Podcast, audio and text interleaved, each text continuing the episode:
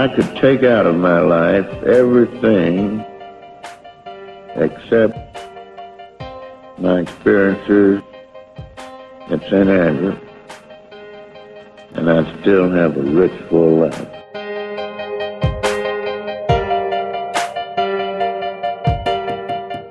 But the last tee shot I hit was more like it. That one in the playoff. Against Vardon and Ray. That's right.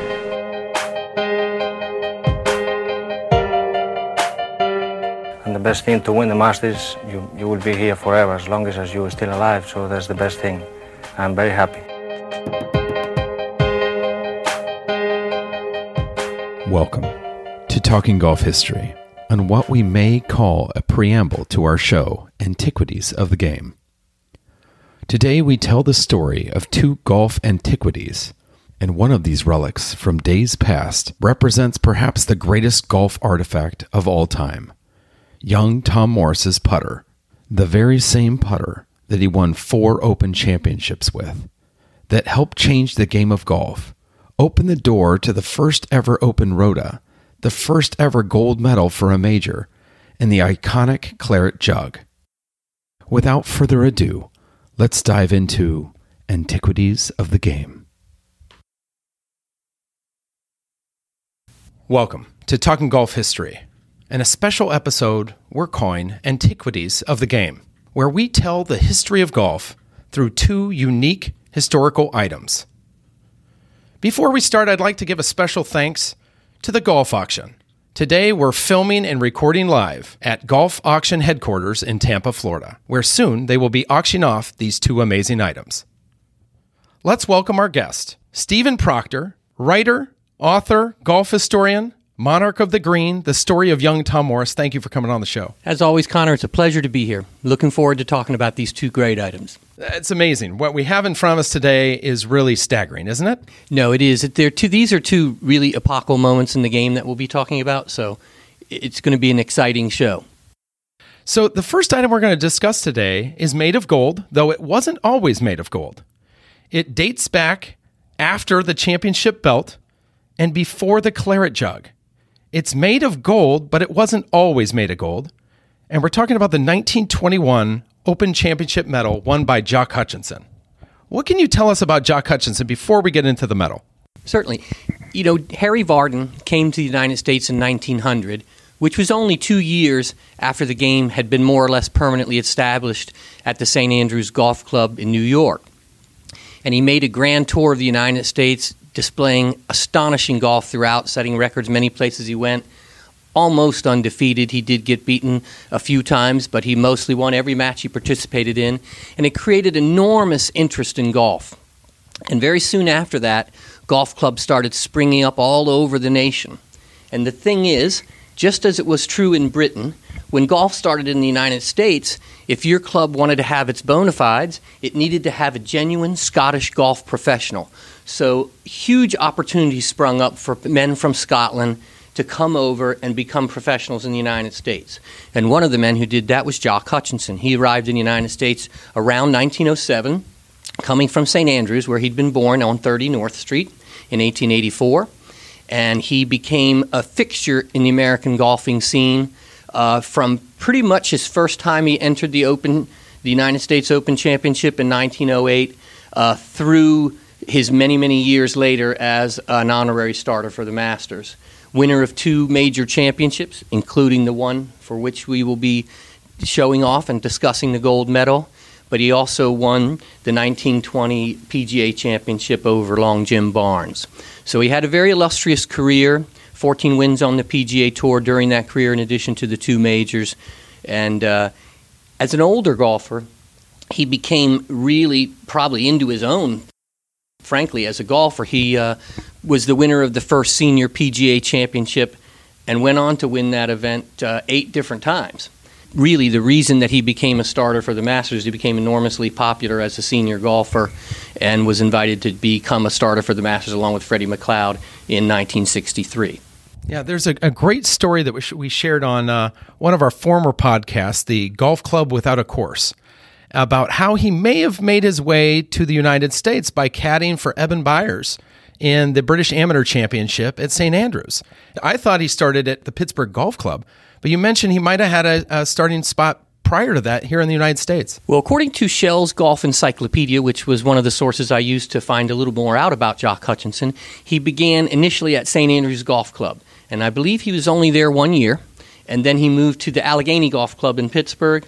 And from there, later in his life, to the Glenview Golf Club in Chicago, which is the club he's most associated with. You skipped one. Oh, he was at me. Pittsburgh Golf Club for Uh, one year, Pittsburgh Golf Club. Yep. Okay, yes. So that's 1909, also 1910. Allegheny's in Pittsburgh. Correct. And I guess it was a neighboring club he joined there as well. You're right. Yeah, so I mean, it's just fascinating. So you know, it's not uncommon back in those days for club pros to jump around from club to club, and certainly that was is his early history here in the United States too. Yes, you know, I think what would happen to you is when you began to make your name for yourself by finishing high in U.S. Opens or in major PGA championships, you would then be offered better deal at a bigger club, and that's what happened to Jock. He uh, Glenview Club was a very major club in Chicago, and I think he finished out his career there and spent most of his time there. But that was after he started to establish himself as a top level golfer in the United States. So one of his first big debuts, if you will, uh, outside of the U.S. Open, is at the 1916 first ever PGA Championship.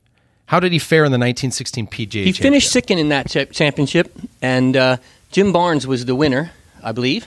And uh, he played quite well, and you know that was uh, one of the things that first made him a name golfer in the United States was that second place finish. He finished in the final eight players of the championship. I don't know how many modern golfers will remember that it was a match play event at the beginning, modeled after the British uh, PGA Championship was known in those days as the News of the World Championship because that was the newspaper that created and sponsored it. And uh, it was a match play event, and he went to the final eight. Uh, I, I believe it was eight times in that thing. He was second twice, Yeah. and uh, and won once. So he uh, he played quite well at match play as as Scottish golfers generally tended to do. He came in second in another famous event, 1916, the U.S. Open at Chick Evans. Yes, the, the great Chick Evans, probably, you know, I would say one of the two or three greatest amateur golfers the United States has known. And so uh, that, that particular little decade there was, was a great decade for American amateur golf because there were nine open championships during that decade, and three of them were won by amateur players. One by Francis Ouimet, one by Chick Evans, and one by uh, Jess, Jess Sweetser, I believe it was. And uh, so, you know, that was the American equivalent of the great decade of British amateur golf uh, in 1890 to 1900. So uh, it was a great time for amateur players, and Chick Evans was uh, was the winner. But it's uh, interesting you mentioned that because I mean, just as a, a parallel to that is the decade of dominance of the British players is almost echoed here. We had almost a decade of dominance in the United States before the pro game really took over. It's well, you know, you actually you also had that, yeah. the Bobby Jones era that followed up after Sure. that, and during so two during decades, maybe. during during 1930s and 1920s, you know, amateur golf in the United States remained quite powerful, and, there, and there's a reason for that. You know, when golf first moved into England in the 1860s, 1864 is the foundation of the very first English golf club at Royal North Devon in Westward Ho.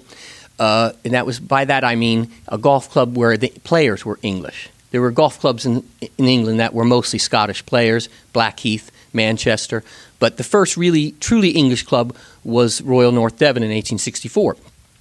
And the pattern in Britain is almost repeated in every detail in the United States.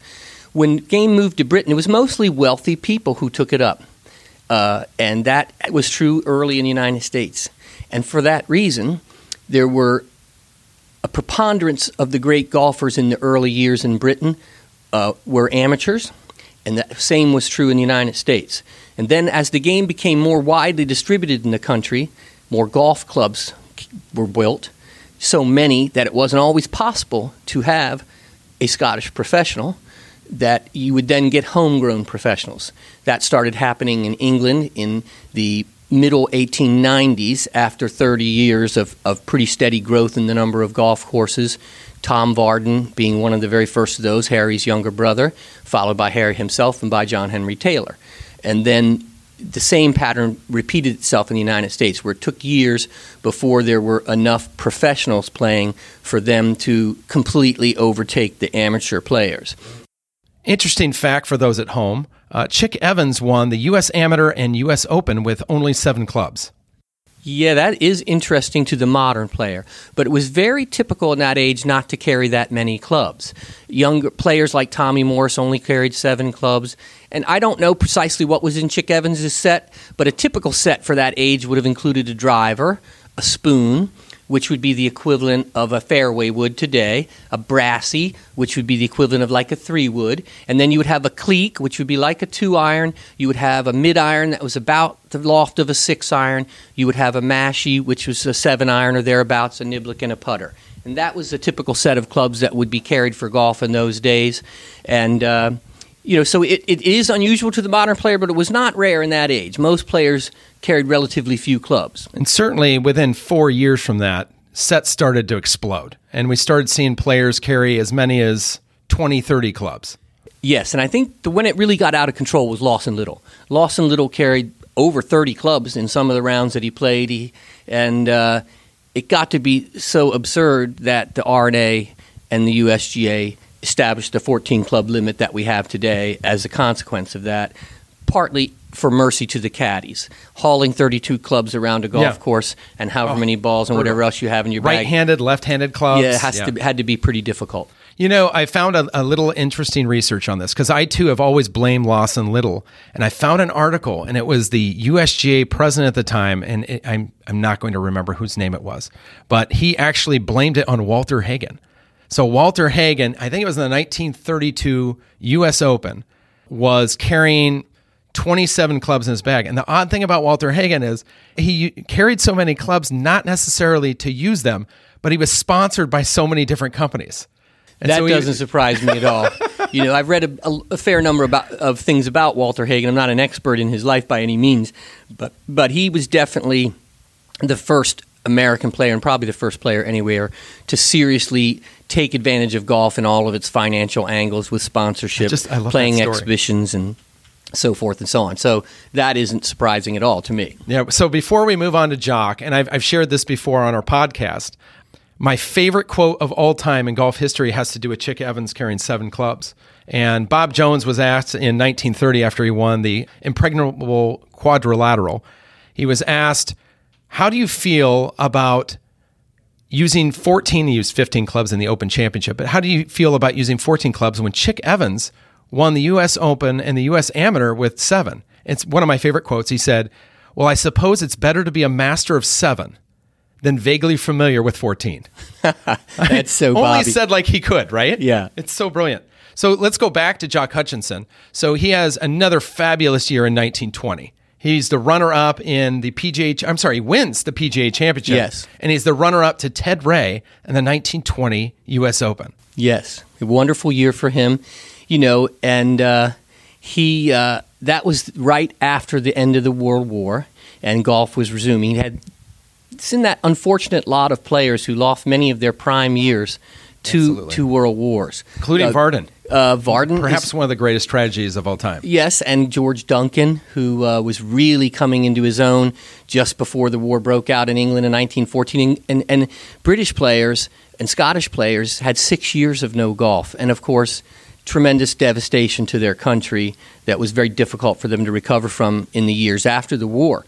Uh, but Hutchinson, you know, that was a key year for him and set him up for his biggest moment in golf history the following season. Yeah, 1921. He goes over and plays St. Andrews for the Open Championship. Yes. What can you tell us about that event? Well, first off, Jock Hutchinson was born in St. Andrews on 30 North Street. North Street has produced an extraordinary number of Open champions the Morrises, Jamie Anderson, Jock Hutchinson. So he was born there on 30 North Street in 1884, and he returned to uh, Scotland very early that year. He celebrated the New Year uh, in Scotland and was.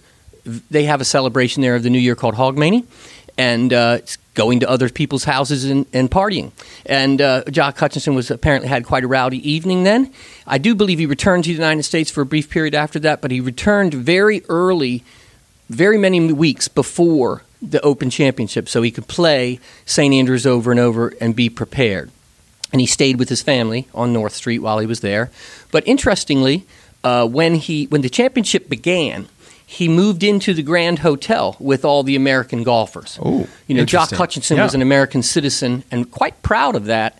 Uh, by the time he had gone to play in the Open Championship in 1921, and he, um, you have to keep in mind that during this period of time, the British can see that the American game is improving in what they would consider a menacing pace.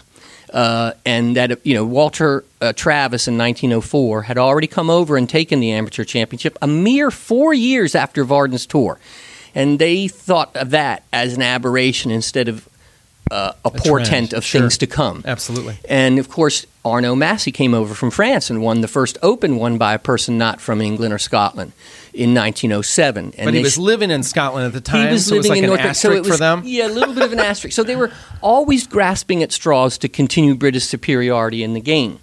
And so uh, when uh, the war ended, fortunately, George Duncan got his just desserts by winning the first championship after the war.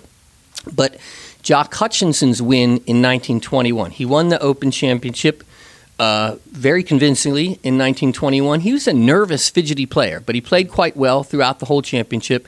Posted a 70 in the final round to win, which in that age yeah, was a score. A hell of a score, right? And uh, so, but the prize ceremony was where things began to go sideways. before you go there, before his words, do you think the Scottish elite, the Scottish establishment, do you think they were willing prior to the award ceremony to still accept him as his own before his words? oh, absolutely. Right. I They mean, so were he- he's a native citizen. They were desperately clinging, and the, the thing was, he lived in the United States and had lived there obviously for many years by 1921, and he had become an American citizen.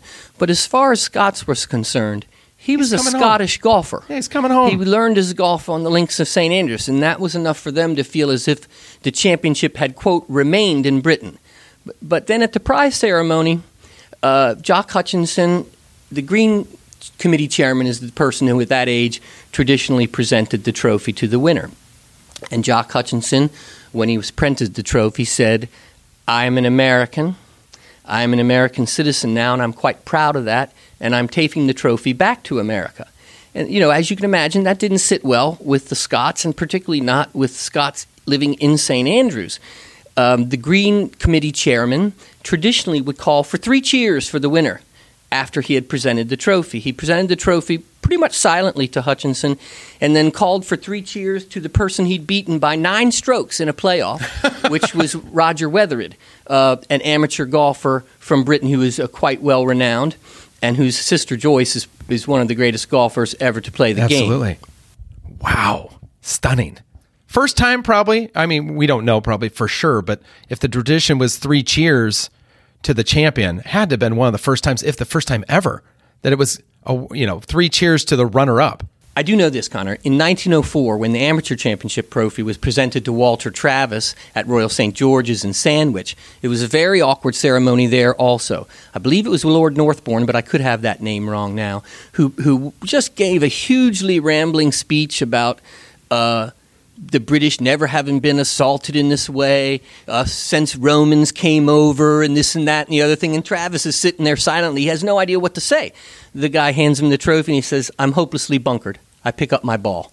And uh, that, was, that was the ceremony. So it wasn't the first time. The British um, didn't respond as well as they might have done, and even Bernard Darr would admit that, uh, to um, Americans taking their trophies across the ocean. And uh, so their their hope was that they could continue to claim that only Scotsmen and Englishmen won it because Jock Hutchinson was a Scotsman. right.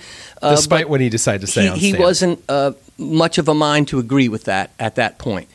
And uh, so it was a long time after that before the bitter feelings toward Hutchinson uh, diminished in St. Andrews in particular and in Britain generally. Yeah. And for the record, Jock Hutchinson became the first ever American citizen to win the Open. We don't, I mean, that's forgotten history for the most part. Yes, People and I don't think, what happens is the following year, Walter Hagen comes over and he wins. And then when that happens in 1922, there is one more British win by Arthur Havers at Troon. And then it's what I would, the British would consider to be a very long, dark night before Henry Cotton is, becomes the next British person to win the Open in 1934. So they went through a very difficult period for British golf where you know the Americans just had clearly almost instantaneously after the war become the dominant players in, Amer- in golf. And uh, that was a very difficult blow to the national psyche of Britain, and in particular uh, of Scotland. Yeah, and we do attribute that, or most attribute that to Walter Hagen, but you have Jock Hutchinson prior and then Walter Travis 20 years prior. Right. Really leading the way. That American After Walter assault. Travis, Americans started coming over all the time. Jerome Travers came to try to Absolutely. win the amateur championship, and others. And uh, so it, there was, you know, the British from the very beginning referred to it as the American menace, spreading its dark shadow over the land. That's the way they described uh, the arrival of Walter Travis and his victory, and then the continuation of, um, of the American onslaught on their championships. And honestly, very soon after the Americans started winning in the 1920s, uh, people from other nations began to win on a semi-regular basis. Australia, South Africa, Absolutely. and uh, you know, so it's it's um, essentially after the First World War, the age of British dominance in golf is over.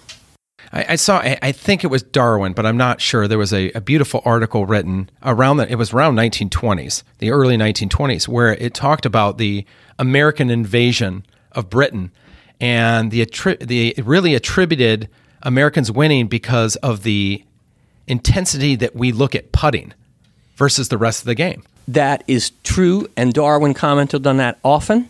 The Americans were practicers, whereas the British were never practicers. If you have had the privilege of going to England or Scotland to play golf, you'll notice that almost no courses have a driving range or a practice facility of any kind, except maybe a putting green.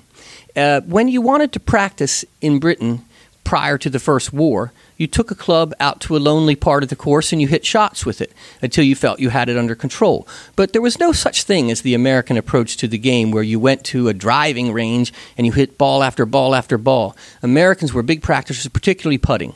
And they, you know, they worked on their stroke in a way. British took the game much more casually uh, in general than the Americans did. They, they even in competitive events. You might even say today. Yes, I still with think to a certain ball degree they do. versus the you know the typical influence or the American ideal of chasing score. A four ball takes that out and makes it a team event more of a an affair versus a, a challenge. Yes, Eh, the Scottish. challenge is That is the, the emphasis on score is interesting because the minute the game moved out of Scotland, and partly because of Tommy, Tommy was posting scores that were absurd.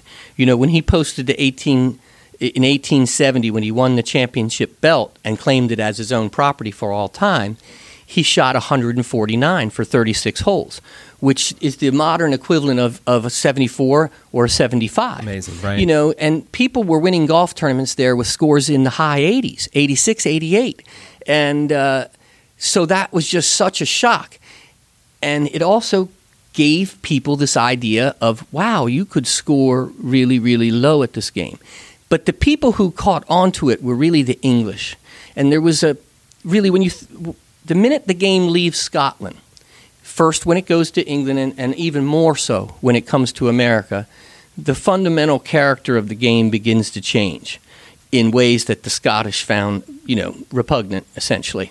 Absolutely. Um, the English were they would count their score in a match, and they would hold out every putt in a match, even if it was conceded, so that they could mark their score down. And that made the Scots like absolutely insane. Like the idea of counting your score was bad enough, but to count your score in a match, you know, uh, was was was lunacy as far as they were concerned. And uh, and you know the British wanted to have handicap competitions all the time and get trophies for lame golfers. Was the, and, and, and Scotland Scotland was of the belief that a serious competition is a scratch competition. The idea that somebody who didn't shoot the lowest score won something and put it up on their mantle was was something they couldn't quite wrap their minds around.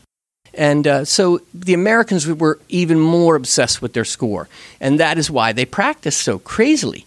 And uh, so that really changed the character of the game in significant ways. I love it. Let's get into the history of the medal itself. So we have in front of us uh, a 1921 Open Championship gold medal won by Jock Hutchinson. Let's talk about the history of the gold medal for the Open Championship because it it ties back to our hero and your hero of your story, young Tom Morris.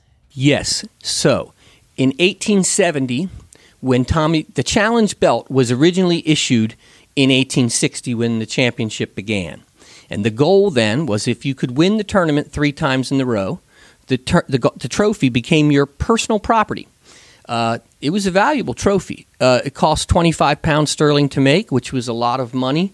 In 1860, it was red leather Moroccan belt with a big bold buckle. Uh, that picture there cuts the belt off, uh, but but he Tommy's wearing the belt in that picture. And when he won it and made it his personal property, they didn't quite know what to do next. There was there was no plan.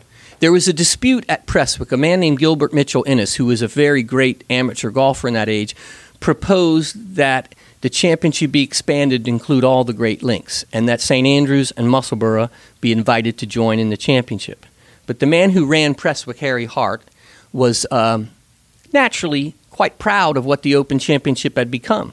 You know, it became the first event ever covered by English papers, for instance, partly because London gamblers wanted to bet on it, and uh, so they did. They did in the end reach agree as a club to reach out to St Andrews and Musselburgh, but you know, clubs in those era were not really enamored with professional golf. They were much more interested in amateur competitions and with their own members. And it took a year before there was an agreement to purchase a new trophy. And they purchased the Claret Jug jointly, the three clubs. And the regrettable truth was that when they had the Open Championship exactly one month later, so it was rather an informal thing at the time, uh, they didn't have the trophy. The trophy was not yet completed. And they didn't know what they would give the winner, and so they decided to give the winner a gold medal. So Tommy uh, was the winner of the first gold medal also, and ultimately the first person to have his name inscribed on the claret jug, although that didn't happen until the following year when it was presented uh, to the man who dethroned him as the four time consecutive Open Championship, Tom Kidd, who is a caddy in St. Andrews and a long hitter, a big bomber. Uh, so, you know, that's when the gold medal is first issued. The first ever gold medal. And, and it's this gentleman right here, young Tom Young Tom. Morris, is really responsible for the medal we have in front of us. Yes, I've seen it. It's in the Royal and Ancient Golf Club at St Andrews, and uh, it's it's it's you know a wonderful item to see. He, uh, you know, I don't believe the original medals were made of gold, but No, they were gi- silver gilt. And what's also unusual is from 1872 to 1892. I'm sorry, 1891. They were more oval than they were this the round typical medal that we know today. Um, and I believe it said uh, Golf Championship Trophy rather than Open Golf Championship yes, on the trophy. So it, I thought I think that's interesting how it changed. But you're right. Um, I did a little research on this, and I I suppose I knew this, but I didn't know how long it was silver gilt. It was silver gilt from 1872 to 1893. Willie Park Jr., the son of Tom Morris's nemesis, uh, Willie Park Sr., argued and refused his second Open Championship medal because it was touted as a gold medal, and he was so incensed that the R&A would give anyone a medal that was said to be gold that was silver gilt. So it's said that he only kept one medal. He refused it. And it wasn't until years later in 1893 that William Auchterlonie won the first official real gold medal. But what I find fascinating about that, even more so, is in 1892, and we talked about this a little bit, Harold Hilton won the Open Championship at Muirfield. The weird thing about the 1892 championship is that the medal doesn't match young Tom's version and it doesn't match William Auchterlonie's version. It's a unique medal to itself. You know, I do not know the story behind that. I don't either. But um, It's you know, there was a huge amount of animosity that preceded the 1892 Open, and I know that's a subject very dear to your heart from your own podcast. Yeah. But you know, the the year 1891 was the year that the Honorable Company of Edinburgh Golfers abandoned Musselburgh and moved out to its own golf course at Muirfield. Part of that was Musselburgh was getting a huge amount of play at that time. yeah. Very Multiple clubs. overcrowded. And of course, the, the, the overcrowding left a lot of damage to the links in terms of divots and other things. And, uh, you know, there was a sense brewing, I don't think among the general golf population, but I think certainly among some of the upper level clubs that it was getting more and more difficult to have the open at Muirfield for two reasons. One, the fact that it was a smallish nine hole course, although a very difficult test of golf and quite a more difficult test of golf than the first Muirfield, that's for sure. Oh, and that was the other piece, right? Is Tom Morris designs Muirfield a year before it opens for an Open Championship. Right, and it was a very small course then, and the scoring for that first Open in 1892 was phenomenally, absurdly low. Low, yeah. Uh, there were rounds of 73, which you know is 15 shots lower than you would expect. Yeah. Well, I mean not 15, but at least 10, and uh, so they did lengthen and toughen the course because of the brutal criticism they got. But moving the championship from Musselburgh caused a great deal of unrest in the golf world. And I don't know if that had anything to do with changing the nature of the medal or anything. I don't know why they made the medal look different. But uh, It's interesting, though, right? but uh, they there was a lot of hostility that preceded that, and it lingered too. Bad feelings lingered after that. But the second problem I did want to say about Musselburgh was that so many people were entering the Open Championship by 1892 that there was a serious question as you could whether you could get enough people around a nine-hole links course, yeah. before the sunset.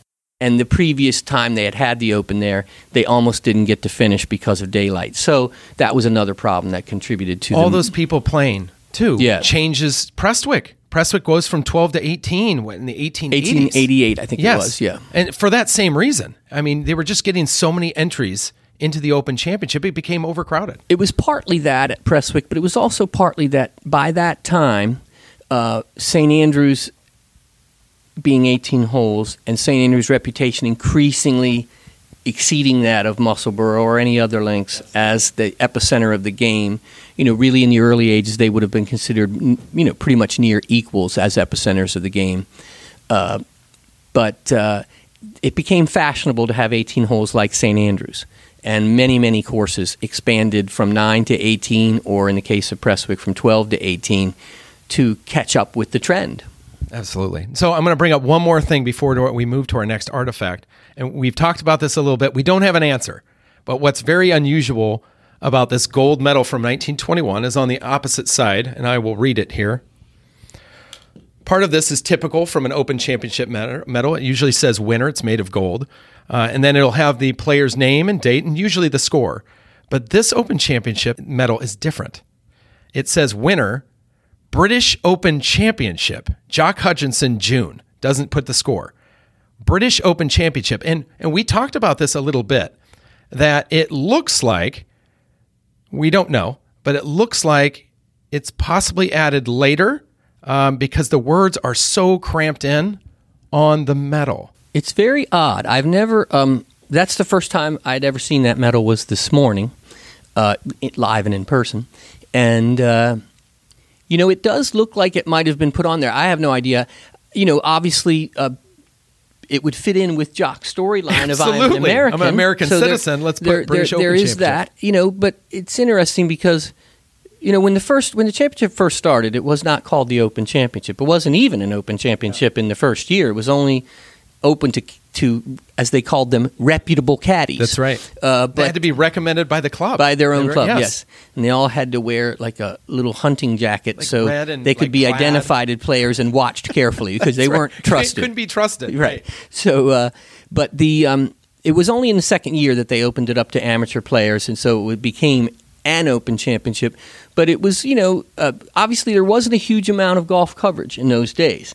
And so, but by the time you get serious golf coverage all the time, around 1888, 1890, uh, it's always referred to as the Open Championship by then. So I'm not sure how British Open Championship would have gotten on that medal. I don't. I'm not aware of other medals having it. The other medals just say Open Championship. 100% true. So it's it's. I mean, it's a mystery to be unraveled. Yeah, the only other time that I can think off the top of my head. Now there are thousands of references. References, sorry, there are thousands of references in the British press at calling it a British Open, even in that period, which I Yes. find. But it's usually coming from London, occasionally from Edinburgh. You never hear that coming out of out of like St Andrews. That never happens. You know, it was common in the press to refer to it that way. It was also common to refer to it the other way. It, it went it went back and forth.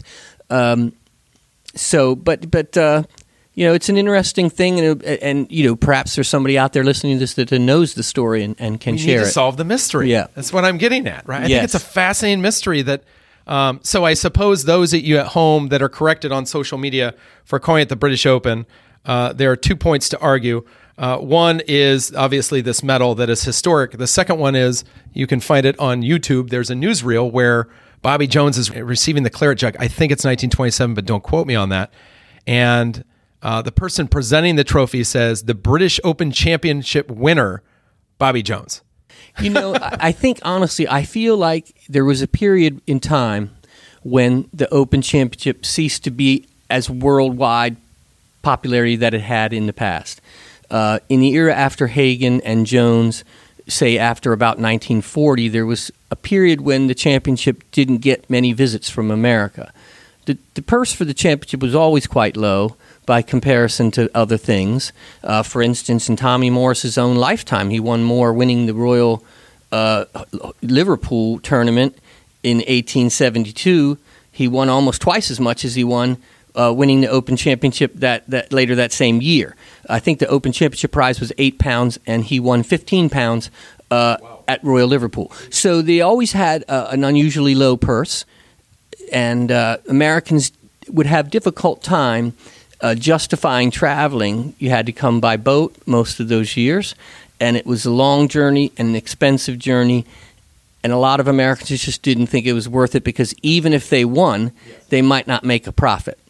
Uh, and uh, it wasn't really until Frank Stranahan, the amateur, started coming over that Americans returned in any way to British championships. Post. World War II. Yes, and then after that, when Arnold Palmer started playing it in a regular basis, I think Arnold was a person who had a big view of the history of the game, and he was a person who adopted the point of view that you'll never be considered a golfer for all time if you haven't won the Open Championship, and preferably the Open Championship at St Andrews. But uh, and then the, so I'm guessing, and this is a complete guess, that the focus on Open redoubled as during the period of fallowness because that gave it the cast of originality of where everything begins. And certainly, uh, as you say, in many periods, the British themselves refer to it as the British Open. So You know, I, it's I difficult it- to say. I look at it a little differently. I suppose in the 1920s, obviously, we had this American invasion. So prior to the 1920s, our U.S. Open often called itself the Open Championship because we didn't have this influx of travelers. We had Vardon and Ray occasionally coming over, Yeah. but it wasn't the influx that we have like today. The same was true until really the 1920s, where we had this large influx of professionals and amateurs going to play in the Open Championship. And I almost wonder when you're starting to have this transcontinental, you know, uh, play between both, you know, countries, between the U.S. Open and the Open Championship, that there was an effort and sometimes to differentiate, or f- specifically in announcing Jones. I'm sure the person giving him the trophy is thinking from an international standpoint, not the Open Championship. He's doing this because he knows that it's going to be viewed in the United States of where we sometimes call our U.S. Open the Open Championship. You know, it, it's you know the thing about it is whatever you want to call it. Only one thing is true: the original golf championship is the is the Open Championship of Britain in 1860. That's the first championship for professionals anywhere, and And the th- first gold medal. that will always be true. Yeah. The other really cool factoid for those at home, and I just think I just I love this, is that the Open Championship gold medal predates the Olympic gold medal, which the Olympic gold medal started in 1904. And I think you had a little bit with 1896 being the first. Well, the first modern Games. Olympic Games took place in Athens in 1896, and I'm, I I haven't researched this specifically, but I believe they used to place a crown of laurels on the head of winners, as they had done in Athens when the games were True. ancient. Yes, and the fir- they did give medals out in that championship or in, in that Olympics, but the champion got a silver medal, not a gold. And then the very next Olympics, which was 1900, in 1900 they gave championship trophies but not medals. And then 1904 the gold, silver, bronze, but it was gilt again. It wasn't real gold, uh, following this tradition. But I just I find it fascinating because we think of the Olympics as this ancient, you know, games, and we think of the gold medal. Like when I say gold medal, 99% of Americans think Olympics, and yet the gold medal for the Open Championship predates it by 30 some years. Yes, you know the um, yeah, it's it's it is interesting. I hadn't really uh, been zeroed in on that the medal portion of it. And I hadn't. Uh, so it is a fascinating fact. Yes. I just love that, right? So there you go, folks. A little bit of golf history for you, a little bit of Open Championship history, a little bit of gold medal history. There we are. Our second item, Stephen, is an amazing one. Uh, we're looking at our second artifact for antiquities of the game. And one could argue this is one of the most important artifacts in the history of our game. Would you agree with that? Oh, there is no question of that.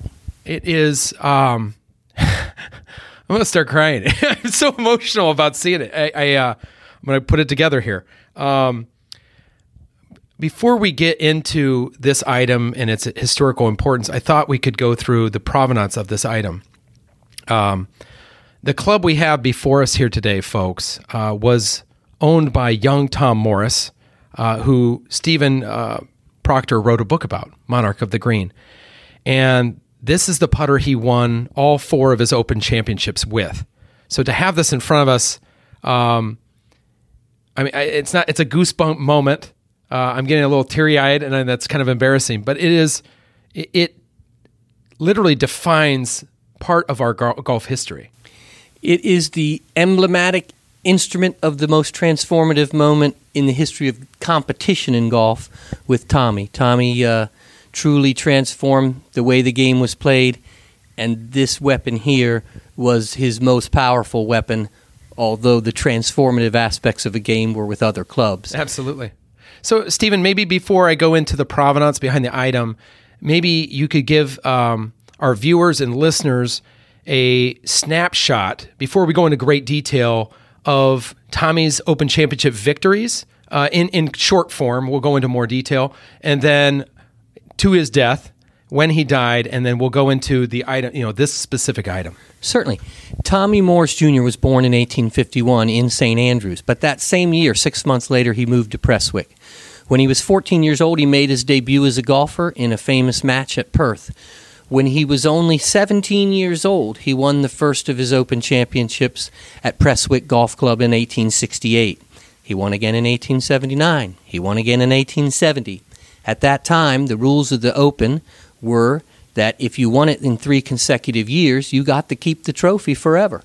And so Tommy got to keep the challenge belt, as it was known, forever after that win. It was another year before they bought another trophy, the Claret Jug, and had the Open again for the very first time as a jointly operated thing between St Andrews, Musselburgh, and Prestwick. It was played again at Prestwick. Tommy won it again. And that is the brief history of his Opens. He after that, he got married and he had a couple down years in golf while he was courting and paying less attention to the game. He lost the Open in 1873 to Tom Kidd and in 1874 to Mungo Park, Willie's senior's brother.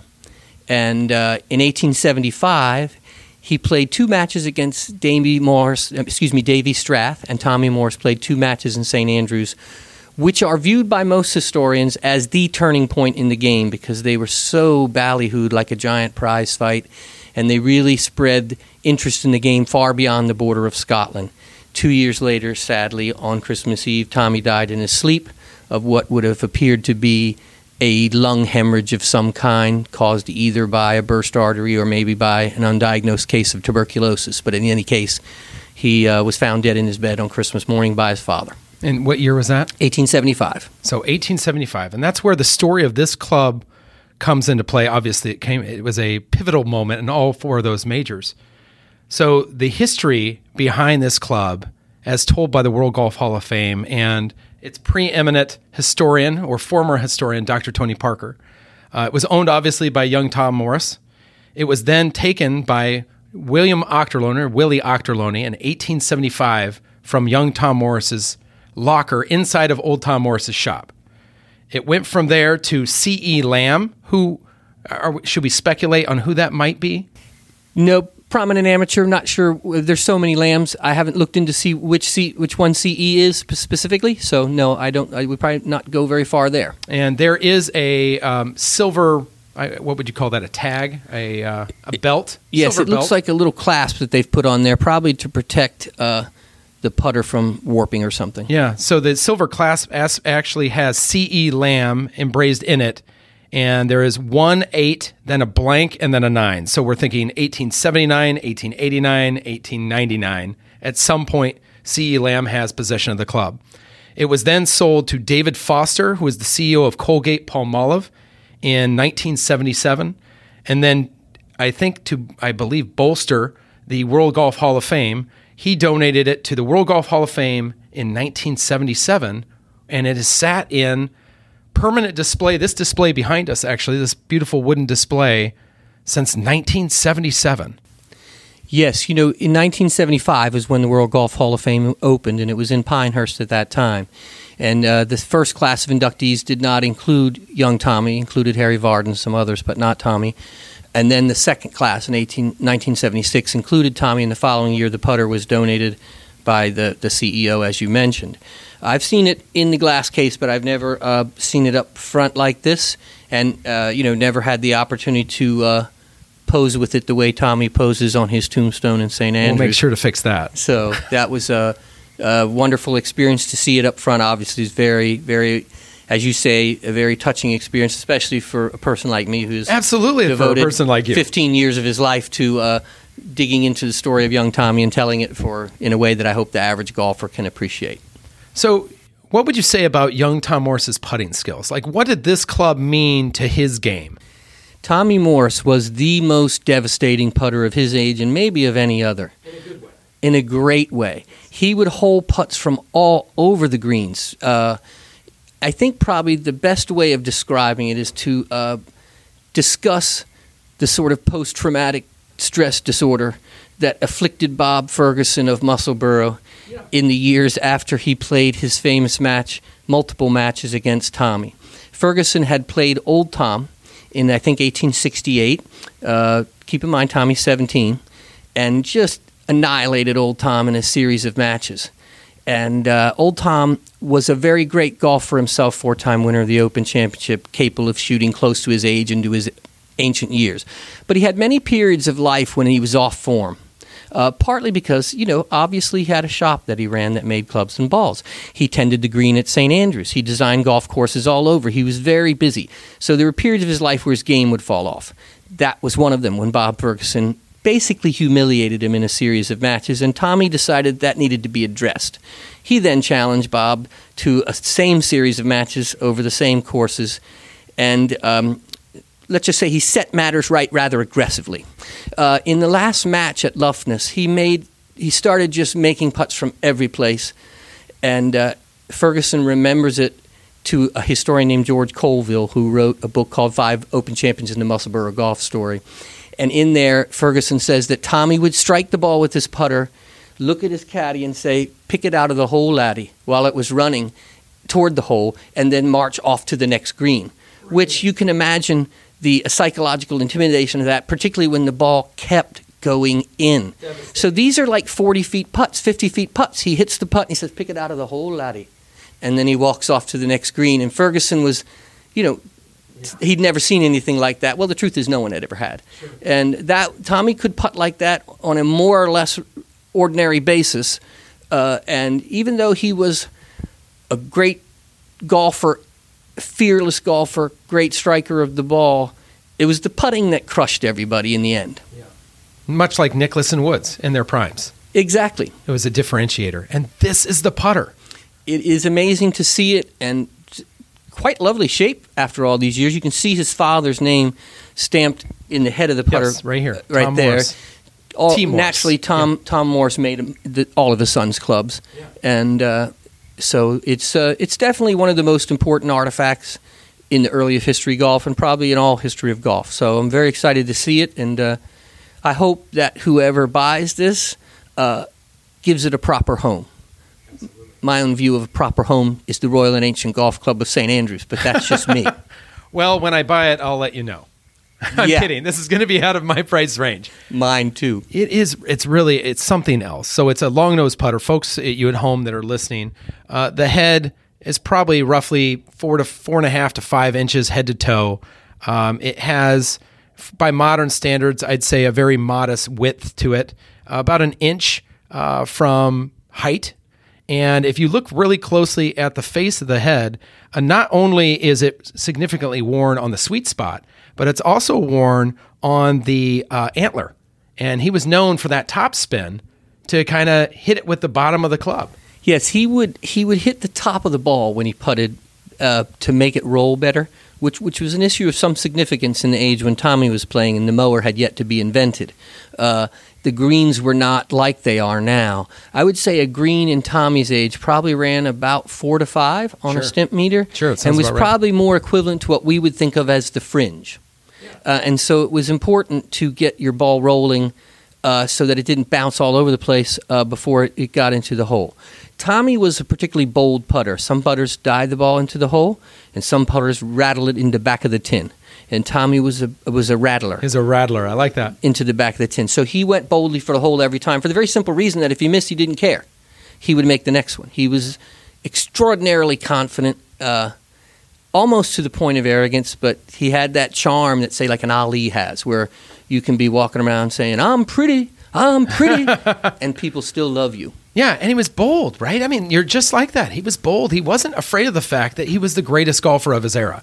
he was very knowledgeable of that as even as a young man when he was starting to play in the Open Championship and after the first time he won it in 1867 he would privately tell his dad and Davy that he was destined to get the belt and he knew he was going to get the belt in much the same way that Bobby knew he was going to win the Grand Slam uh, as the year 1930 unfolded he believed a lot of golfers believe that the results are written down in the book of destiny long before anybody picks up a club to play in the match. And Tommy was probably, it's not written down, obviously, but the impression you get is that Tommy was one of those players and uh, that knew that the belt had been written down in the book of destiny for him. And obviously, that is how it turned out. He mentioned that in the ceremony that followed, the party, I guess I should say, at Mr. Leslie's Golf Inn when he arrived back in St. Andrews the night after the championship and was uh, met at the train station by basically a huge crowd of golf fans and carried on their shoulders from the train station at the 17th hole all the way up through 17, 18 to the Golf Inn, which was right there on the same street as the Royal and Ancient Clubhouse is now. And they had a big party in there.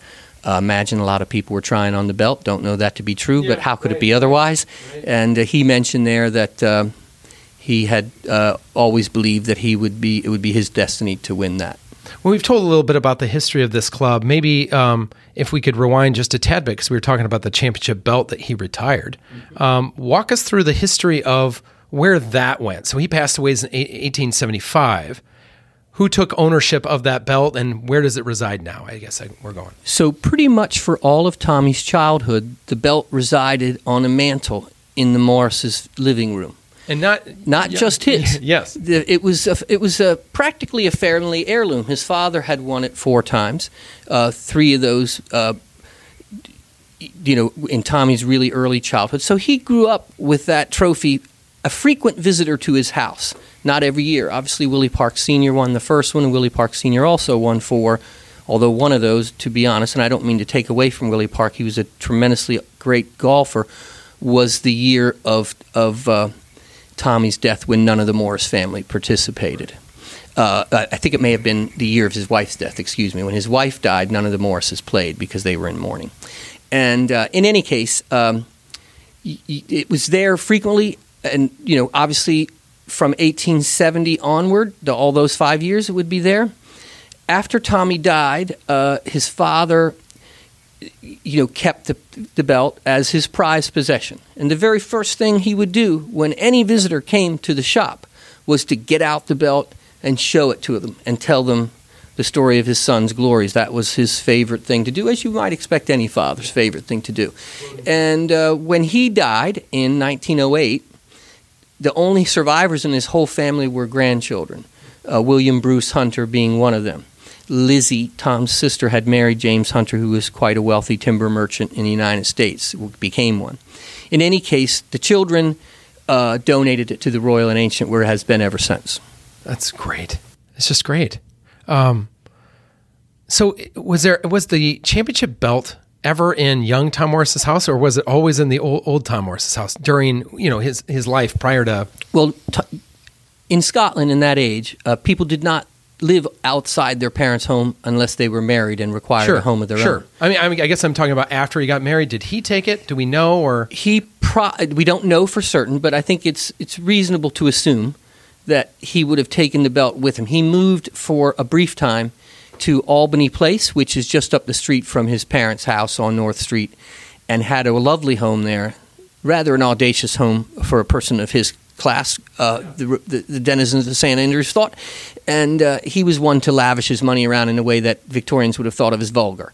But in any case, um, he probably had it there with him, although it's not a known and written down fact. But he only lived there one year because, of course, he was married less than a year when his wife died. Yeah. After his wife died, he immediately moved back to his parents' house. And then shortly after, he passes away. Short, uh, shortly after he died, his wife died in September, and he died in December. devastating. Um, so let's let's talk a little bit about the putter. So I, I didn't measure it. I believe it's over 36 inches. We have a um, sheepskin wrap on it for That's the That's a new grip, though. It is a Yes, new grip, mhm. absolutely. Uh, then we have the the plate, the CE Lamb plate, followed by this beautiful mahogany painted shaft, or I should say coated shaft. And then of the style, we have a splice neck grip. So, uh, I'm sorry, splice neck shaft. So the splice neck shaft, what they do is they cut that shaft in half down to a point. They do the same with the head. They glue to, together both of those sides and then wrap them aggressively around with twine. And I'll tell you an interesting story. Um, that died out right around the age of the Haskell ball. But Walter Hagen was such a big fan of the splice neck that when he won the Open in ni- uh, 1929, he used splice neck shafts, a driver shaft. It was so outdated by then. Yes. But he believed really in the connectivity of a splice shaft over a socket. people really felt that they gave him a better feel for the club head when it was a they called it a scare joint I think and uh, that it was remained a preference of a lot of golfers and uh, obviously as time went on you know things became more and more manufactured as opposed to handcrafted and obviously socketing a club and simply slipping a pin in it is quite a bit easier than a scare neck club and also breaks less often That's right. Less less to make it and uh, a lot easier. Fewer not to break repairs. it. Yes. Absolutely. And then just in that style, uh, we also have the large lead weight, which gave you the head weight and control that you'd look for. This lead weight in the back of this putter is significant. Uh, it is clear that young Tom wanted some weight behind that to really give the ball a pop. Yes, and you needed to. As I say, the greens were not great. Willie Park wrote a book in 1921. Okay, so this is a long time after Tommy, obviously. And golf, their mowers had invented by then and all that, uh, and were in use on every green. But part of the instruction is how to putt your ball out of a cupped lie. So that gives you such. A, that's a sort of like, a, in other words, if there was a, almost like a divot on the green, how to putt your ball out of it. So that just gives you a sense of there's quite a one of the things that I don't believe modern golfers quite appreciate is the significance of vast improvements in agronomy and greenkeeping in making the game easier. Uh, it was a very difficult game in those days because the conditions were, even on the great courses, were what we would think of as very rugged. Uh, and you know the idea that you would have a cupped lie on the putting green. I think every modern golfer would simply have an aneurysm and break down Oh, absolutely. on the spot. You know, God forbid it happened in the U.S. Open. We'd never hear the end of it. Yes, you can't even have a divot in the fairway. Yeah, I loved Lee Westwood. I loved him even more when he said the golf was never meant to be fair. absolutely. That wasn't the idea. Yeah. But anyway, we digress. So this is coming up for auction.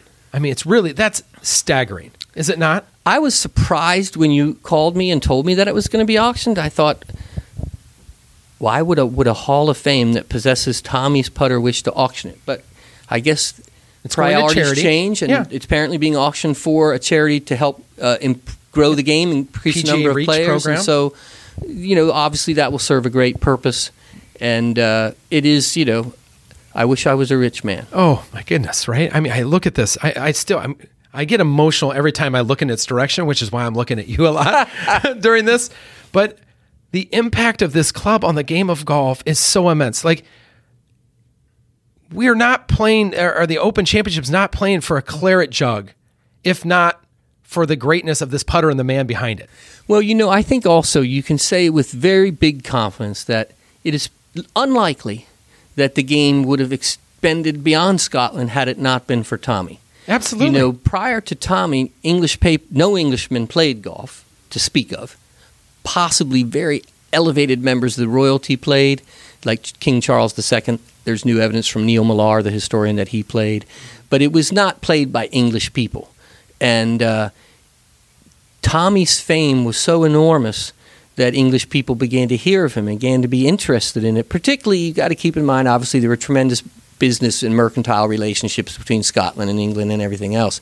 And a lot of those merchants then brought the game back home because they found it pretty interesting when it had a swashbuckling star like Tommy. I would say the modern comparison for Tommy would be Seve Ballesteros. You know, frequently wild, fabulously creative, Right.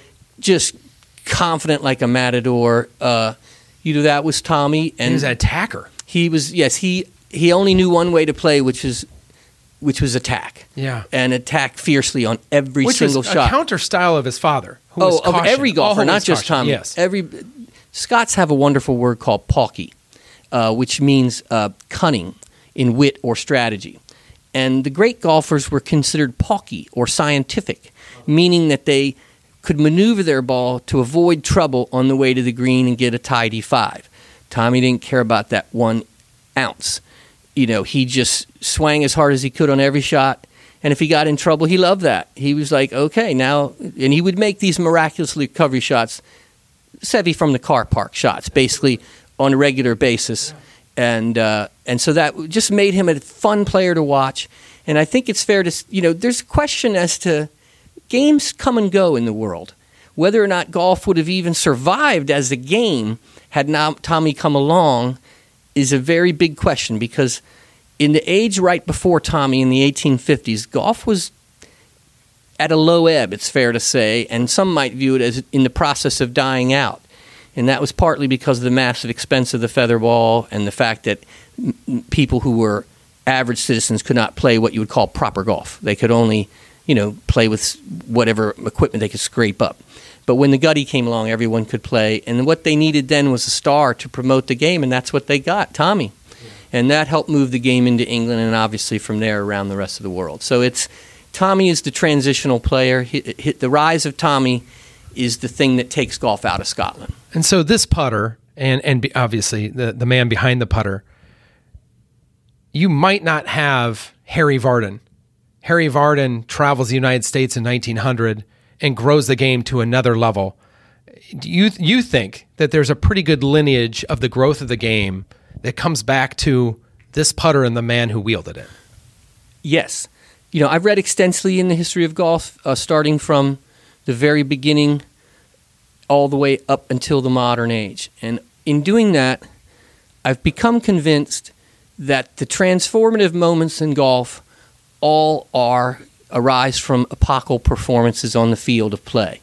You know, the history of golf has tended to be written primarily from the point of view of private clubs that were hugely influential in the development of the game, like the Royal and Ancient and the Honourable Company and Royal Wimbledon in England and Royal Liverpool. But the truth of the matter is, if you look at your own lifetime and see what has happened, Tiger Woods has taken the game with his astronomical Tommy like performances, I like to say, uh, and moved it up to a different level. And that's how the game has progressed all along. Tommy Morris, John Ball Jr. winning the Open Championship, Harry Vardon, 1998, 1898, 1899, 1900. In 1898 1999, Harry Vardon played in 17 golf tournaments, won 14, and finished second the other three times.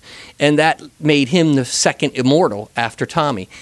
And then it goes on that way with Bobby Jones, with Ben Hogan, with Jack Nicklaus, and now with Tiger Woods. And that is how the game has moved along and how it's expanded to other places and become more popular is people appreciating these heroic performances. And we have this before us. Yes, This and is coming up in the golf auction in like a couple weeks. What is this worth? I don't myself. I would think of it as a priceless object. I, right. Um, I mean, Babe Ruth had hundreds of bats he used throughout his career. Um, Yes. Young Tom lived to the age of 25, Twenty-four. 24, thank you. 24 years old, four opens, the youngest ever winner.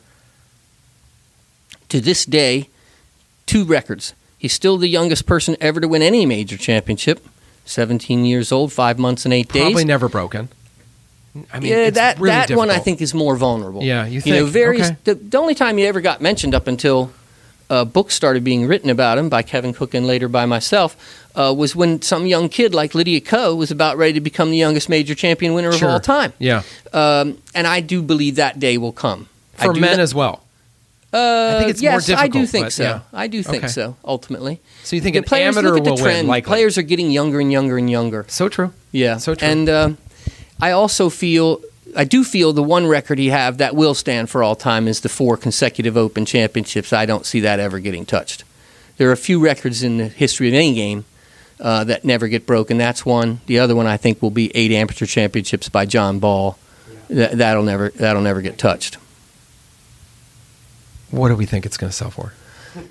God, I have I- I- no idea. I, I, mean, just if I told you two million dollars, would you would you say that's a possibility? I'm not saying it will, but I'm like, it's You know, something like this that is this. I would think it'd be worth that amount, but you know the thing about it is I have to be frank is I'm not a I'm a humble newspaper man. Sure. I'm not a person who buys item at Sure. auctions and so I don't know that much about the world of golf auctions and what things sell for. But I cannot let me just say this. I cannot imagine an item that has more value being auctioned than this putter. So we'll So- see what it brings. If if we were going to compare this club with, let's look at clubs from history of, of the game of golf. Okay, so you have the Perth clubs, right, Mm-hmm. which are like the oldest known. Uh, I believe they were made for King, King James the fourth, maybe the third. No, it was the fourth, I think. Um, we have um, Hogan's one iron. Yes. We have Allan Robertson's, I believe, club that he shot a 79 with at, at the old course, the 1st man to shoot a 79 at the old course or break 80. 1858, yes. Yeah. What? Where do we put this club? In I would say if there was one, for me, I would put it at the peak of that. Maybe Allan's is its equal. Allan's such a legendary figure and a really important but, but figure in the to game. be fair, less people know the story of Allan Robertson. way, way fewer. I would say that if there was a club more valuable than this, it would be Tommy's Rut Iron, uh, for the reason that that is the transformative club.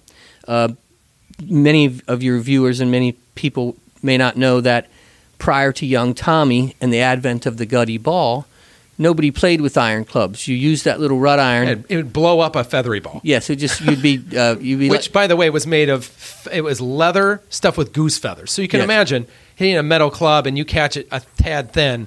Yeah, I mean, it's feathers basically it looks like you're in a pillow fight. And you lost. Absolutely, absolutely. Uh, so I would say that um, the rut iron. Tommy was the first person to realize that the gutty ball was hard enough that it could withstand the pounding of irons, and uh, he thought, you know. What I need to do is fly this ball in the air to the green and land it right next to the flag, and that's what he began doing with the rut iron. Allan had a club he called the frying pan, which was a pretty high lofted iron. Mostly they used those to take the ball out of rabbit scrapes or cart ruts that were left on the golf course. Every golf course was public. And most golf courses were public in Scotland and that age, and so uh, And wheeled by public, by the way, it means people would walk across the links. People would be doing their public like laundry on the links. play there, People would right. be drying their laundry on the links. There were rules about uh, lifting your ball uh, out of a laundry uh, layout and, and playing from behind it. So people were doing their laundry. They were taking a stroll. Workmen were on the green uh, course with wheeled carts, leaving big giant ruts if it was a little bit wet out. And the ball would settle in those. And of course, there's no free drops.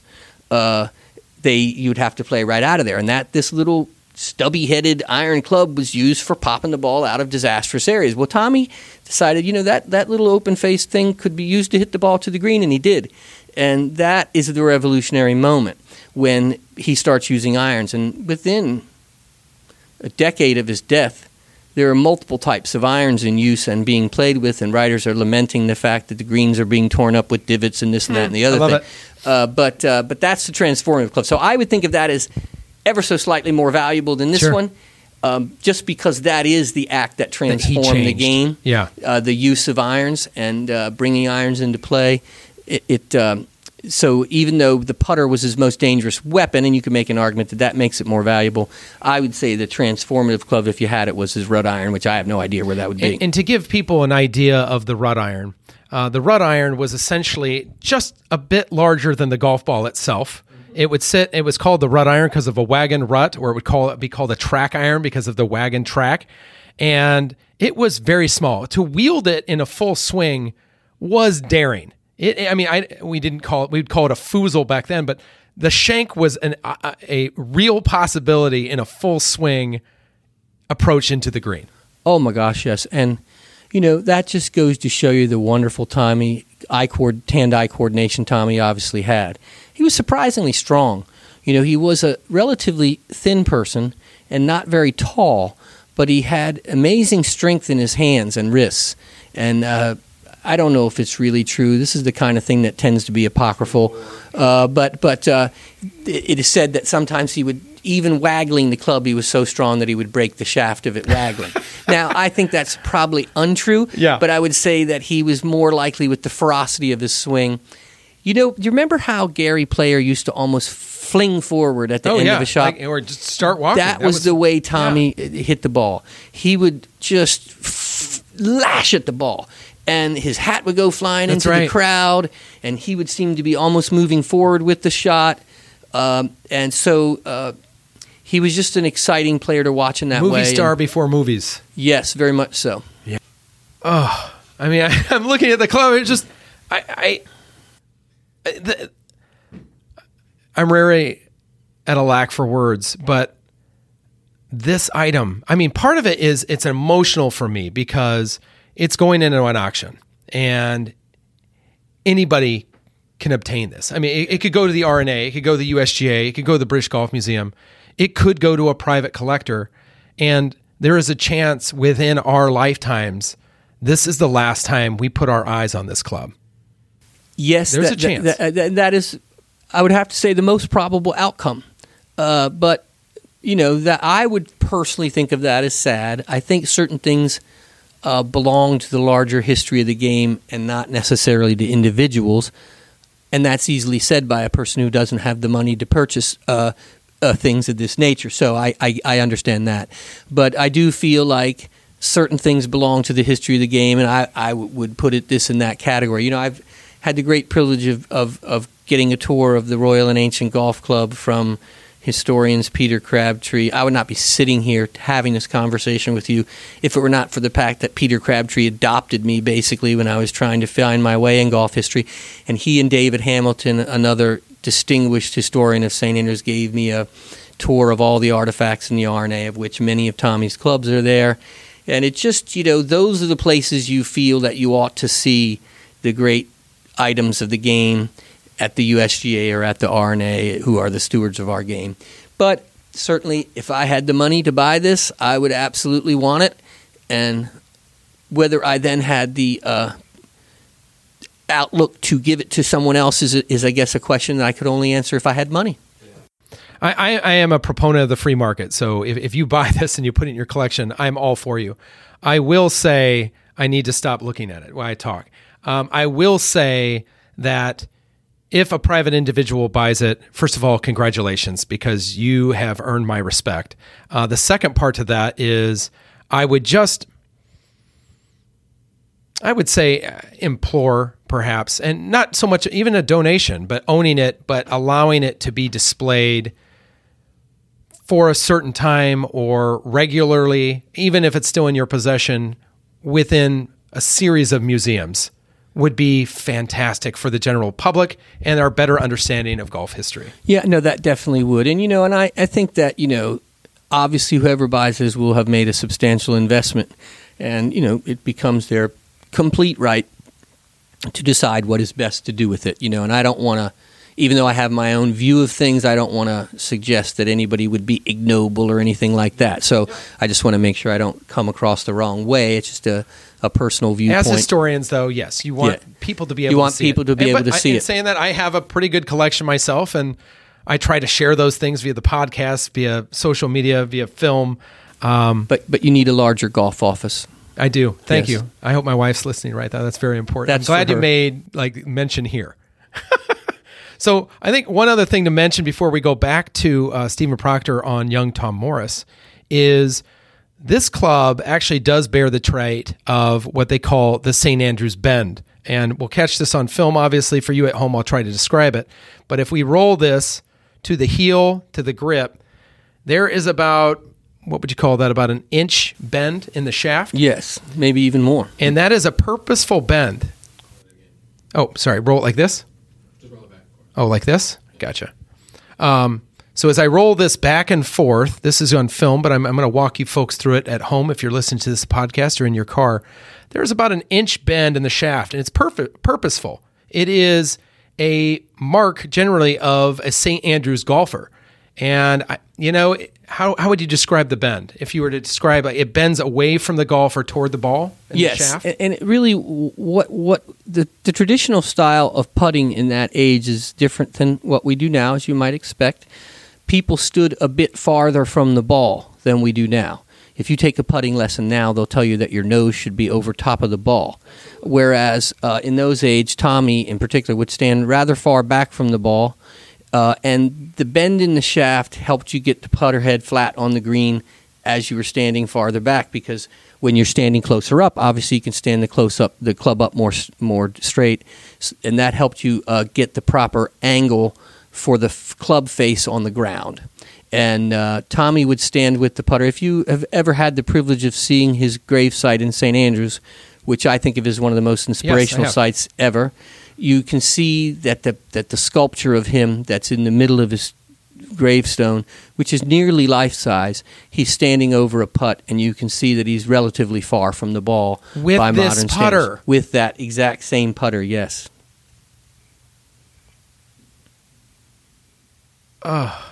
So it's um, I know, I The, know. I um, have to breathe. It's amazing. I mean, I, I know. I, I already have. Unfortunately, I've cried a little bit today. Maybe the first time I've cried on the show. It is just amazing.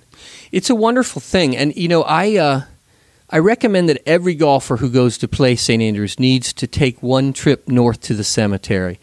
And when you walk into the cemetery from South Street or North Street, either way you enter through the gate, look across to the other side, and even from, from any distance, from any vantage point in the ceremony, cemetery, you can see the tomb of Tommy. It stands, there's a wall, an ancient stone wall that goes all the way around the cemetery, which is, I would say is about 10 to 12 feet high. Uh, and Tommy's tombstone is mounted on that wall uh, with the with the life size uh, image of him putting, and he's uh, it's the family grave site. So his father's tombstone is flat on the ground just below his, much smaller and less imposing. Allan Robertson's tomb is not far away. It's a little obelisk that's Obelisk, yeah, not nearly face, yes with his face and his golf clubs, and not nearly as. But the Tommy thing is very very imposing, and I don't know. It's I personally had a reverential feeling standing in front of it. I had just started dabbling in golf history when I went there and looked at it, and it was looking at that and realizing as I read the inscription that 60 golf clubs. I did know that 60 golf clubs in 1870 was about all the golf clubs there were, and uh, all 60 of them contributed to this monument. And I'm thinking to myself, okay, so these are lords and nobles and landed gentry, and they're all taking money out of their own pocket to build this mammoth honorific to a working class guy, which was not their inclination in 1870. So it occurred to me, wow, what amazing, what a story. What an, and that was when I that was that moment standing there That in front of the tomb moment. looking at this putter This putter, uh, yeah. being used that I said, you know, this is the story I think I want to tell is why? Why would men of 60 golfing societies decide that this had to be etched in stone forever and remembered forever? What was the story? How did it unfold? And that's why I set out to do the Tommy book. So I guess you could make the argument that it's this very artifact sitting in front of it that that made me devote uh, myself to that story, uh, and then you know from that decide that you know the life I'm going to have in retirement is telling the great stories of the game uh, using the skills that I was able to accumulate during a career in in journalism. So uh, it has a lot of importance to me personally, and uh, I really, really recommend that you take the moment to go see that cemetery. It's it's an inspiring sight. So I'm going to take a moment. You, you're the author of Monarch of the Green. We did a podcast on it, I believe, last year, which was Mm-hmm. Two years ago. Two years ago. Thank you. It's, I can't believe it. The podcast has been around for three years. To be quite frank, I didn't think anybody would listen in the beginning. Um, but go into a little bit. Um, you you saw this monument to young Tom Morris. Uh, if people haven't listened to that podcast, if you could give them uh, an idea of his importance to the game, I know we touched on a little bit. What sticks out to you of his impact in the game, and why should people today care about not just this putter, but the man behind the putter, this man up here in front of us? You know, I would say uh, uh, multiple things. The things we've already discussed, which is the way he changed the game was played. He fundamentally changed the idea of golf from a game of caution to a game of attack. And that's pretty much been the progression of the game from that day to this one. And I would say that, you know, in a certain way, Bryson DeChambeau's approach, which I personally am not a giant fan of, uh, represents sort of the uh, natural unfolding of the attack approach.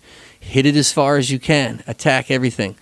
And uh, young Tom might have enjoyed the game, oddly enough, from his style. He loved a lash. Yes, he took a giant lash at it all the time. He was a low ball flyer, and most of his distance came from run rather than carry. Uh, but um, but you know, so he did that. He was the first person written about in England as far as golf was concerned. Oh, I didn't know that. Didn't, you know, the English newspapers didn't write about golf at all. They started covering the Open Championship probably a little bit before Tommy, but by the time Tommy was coming of age, the English press was following his every move.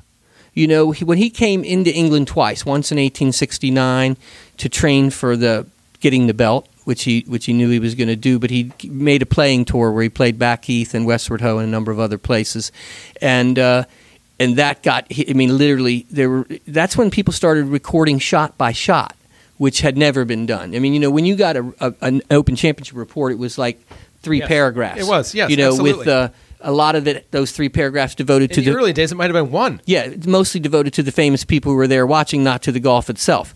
When Tommy got to be so famous, it was about became about the golf. That was a hugely transformative thing, and uh, so you know, Tommy takes the game out of Scotland and begins the process of making it a modern game in every respect, and that's why he's such an important figure. The, the underline of my book is pioneer of modern golf, and that's the truth of it. He, and the reason that they wanted that statue of him in St. Andrews because every person of his age was aware that Tommy was a pioneer. And they wanted people of all generations not to forget that, which sadly they mostly did. And that is just life, you know. Yeah. My favorite Bernard Darwin line is As time goes ruthlessly on and makes dim the re- brightest of records. And uh, that, that's what happens to most great golfers, honestly. So we look at this um, as we finish up our show here. Uh, this is, might be one of the last times we lay our eyes on this club. I hope not, but it probably it, it may well be. Could. At least I have done it, so yeah, that's a good that's thing. right. That's right. Um, well, thank you so much for coming on the show. I, it's I just, always a pleasure to be on with you, Connor. Uh, I really admire what you do to promote interest in the history of the game, uh, and you know we are kindred spirits in that way. The reason I do the books, books are not way to earn a lot of money, uh, but the books bring the story of golf to the person that tees it up every single weekend and knows very little to nothing about the heroes of his own game. And you know what you do and what I try to do is to bring those stories back into the everyday conversation. The whole point of the Tommy book, from my perspective, was to restore Tommy to the conversation about the greatest players who have ever played. And uh, I think uh, I will say that I see more and hear more about Tommy all the time, and that gives me uh, great joy because I feel like the whole point of is Tommy needs to be remembered, John Ball needs to be remembered. The only, you know, not very many people get get remembered in the way that they ought to do uh, for some of these unbelievable accomplishments, and I, I find it hard when I'm watching modern golf coverage uh, that uh, so much of it is presented as if the history of the game begins with Arnold Palmer, and not to diminish Arnold Palmer, he's one of the most transformative figures in the history of golf. But an awful lot of great things have happened in golf, and to hear broadcasts and hear people cavalierly say this might be the greatest this of all time, Oh, and most of those people right? have Yeah. no idea what all time means. You know, they say their knowledge does not extend far enough back, and they don't realize the things that have happened, the incredible, amazing things that player after player after player has done over the ages uh, that are just all forgotten. And I just think it's helpful to remember the history of your game And uh, that's why I'm doing what I'm doing, and that's why I so much appreciate what you're doing. Well, I, I do appreciate it. And, and I think there's two things I'd bring up there. I, I, one of the great things about clubs from this era is the true craftsmanship behind it. Now, folks at home, it's, it's stamped Tom Morris on the head, but there is, I'd say, a pretty strong possibility that it was made by Robert Forgan. Robert Forgan made much of Tom Morris's wood headed clubs. He was the master. He, he came from a, a lineage of wooden club makers that is all the way, you know, to uh, Philp. Yes. Uh, we, we, or, um, He took over Philp's shop. Philip. Sh- Well, he was his son-in-law. Yeah. his son-in-law. He was related to him. I know he was related to him one way or the other. Became his apprentice and became master. He made uh, clubs for the King of England. Um, master. So it's like a master's clubs being wielded by the other master. There's that piece to it. Um, I think you're right. I think that golf gets discounted more so in the Hickory era because they see this equipment as inferior to what we play today. But when you saw the achievements and what they could accomplish with that equipment, it's staggering. As someone who's played gutty golf Yes. and hickory golf, I tell you the things they did with these clubs is nothing less than miraculous. Here's what I'd like to do is to give somebody Tommy seven clubs, exact replicas of them, a gutty ball, and send them out at Prestwick on the original 12 holes for 36 and let's see what they come up with. I'm not going to guess there's going to be many 149s. I'll, I'll give you a good example of this. So I'm gonna I'm gonna out you, uh, Larry Gladson. I love you to death. He's the head pro of Elmcrest Country Club, and I started playing gutties over 10 years ago for a two year period. That's all I played. I just played gutty golf with long nose clubs and gutta percha balls. Uh, they were replica gutty balls.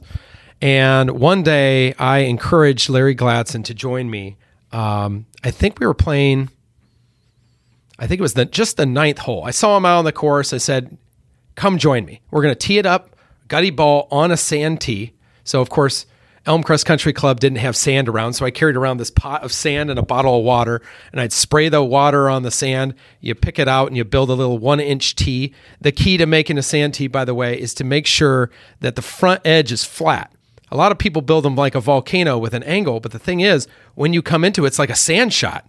It takes it off. So you make it really wet on that facing edge to give you a vertical face and then hit. So I teed up Larry's ball and I believe he was using, it wasn't a Tom Morris, it was a Willie Park long nose, original, uh, which I was crazy enough to do. It was really stupid. I mean, looking back, uh, you're hitting a priceless item, not this priceless, but a Willie Park made uh, long nose uh, play club with a real gutty.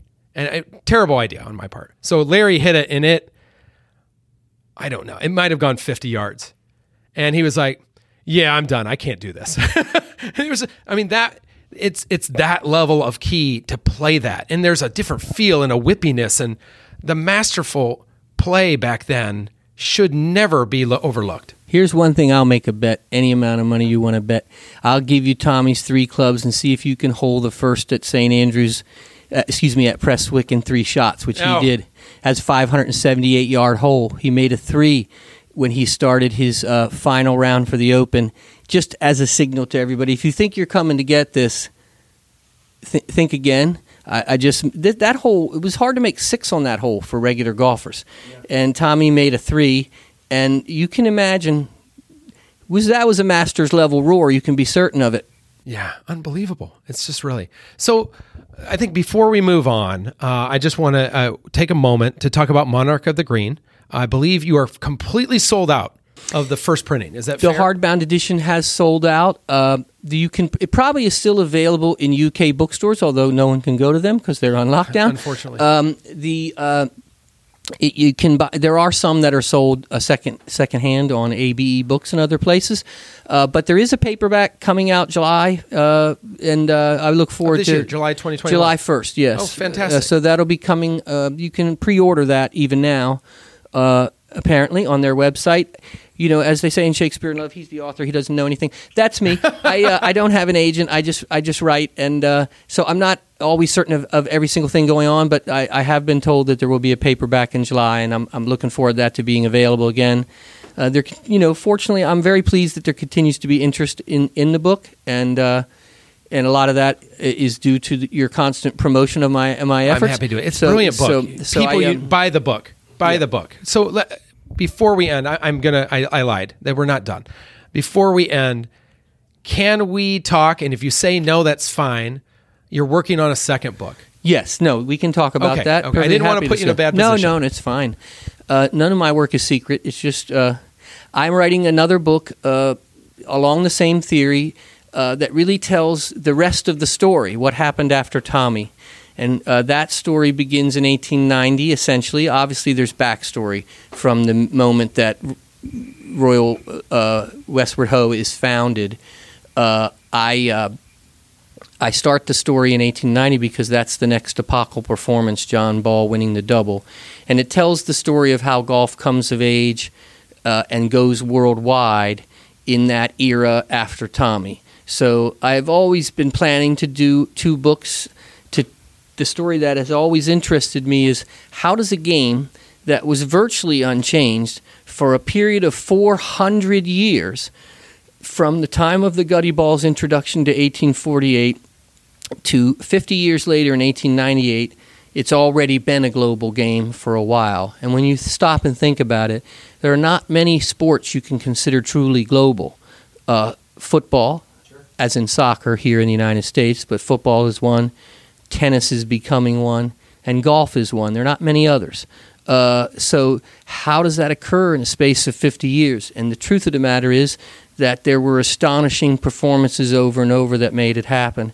Tommy's, Johnny Ball's, Harry Vardon's, John Henry Taylor's, James Braid's, great matches like that. These things created great excitement about the game. And of course, there were revolutionary inventions, none more so than the introduction of the rubber core ball, which is interesting. I think you'd have to say that the gutty ball ensures the survival of golf. Absolutely. Yeah. And the rubber core ball ensures that the golf will become a worldwide game. yeah. That's a fair start. And then, but it also put us on a path that Yes. les- leads to where we are today, where technology may be outracing what we've built prior. It certainly has fundamentally altered the nature in the game in the way that many people feared at the time, in particular John Low and uh, of St. Andrews, who was a very prominent amateur member of the rules committee, seminal person in, involved in new ideas about strategic architecture and so on, and all of them foresaw that that you know all along people have continued to believe that there will be a limit to what science can do. And all along, scientists have proven that there is no limit to what science can do. And the game has been, the skill part of the game has been eroded slowly over time. Uh, I think to the diminishment of the game, but I know that that's a very significant minority opinion in the world today. I think people like the long ball, and uh, I'm not confident that things will change much. Something- I think something's going to change. I hope really- so, I just but- don't think you can't. I mean, someday you have to imagine there'll be people driving 500 yards. I mean, if you look at, as you said, not being able to hold back science. I, There's no here's a prediction for you. Yeah. Even if they set restrictions on the ball Yeah. or on the clubs, manufacturers Oh. will figure out We've been here before. using right? those restrictions Yeah. how to make the ball longer Yeah. and how to make the ball fly farther. it back, That's what I'm saying. So right back on the path. there is no stopping that. Uh, I I mean I hope there is, but I think that presents a real challenge. And the truth of the matter is, given different parameters, they'll look at the challenge differently, and chances are they'll overcome it. And you still have to putt. And what better putter to end with than this one right here? In Right. Antiquities of the game. And the truth be told, the Bryson DeChambeau has turned himself into a pretty good He putter. has. He I think he only had 23 putts yesterday, which is a staggering Unbelievable. accomplishment. So, Well, thank you again. thank you, Connor. I always appreciate being on. Yeah, and thank you, Vaughn Halyard, who is producing and filming with Story Lounge Film Company. Out of all of golf's relics, young Tom Morris's putter must rank as one of the greatest artifacts in our great history. Up there with Tiger Woods' Scotty Cameron putter, Bobby Jones' Calamity Jane, and Ben Hogan's one iron. A priceless artifact that, believe it or not, will have a price on it in the coming weeks. Young Tom Morris is one of golf's immortals, and this golf historian, being in the presence of this relic, it was one of the greatest moments of hosting this show. Until next time, yours in golf history, this is Connor T. Lewis.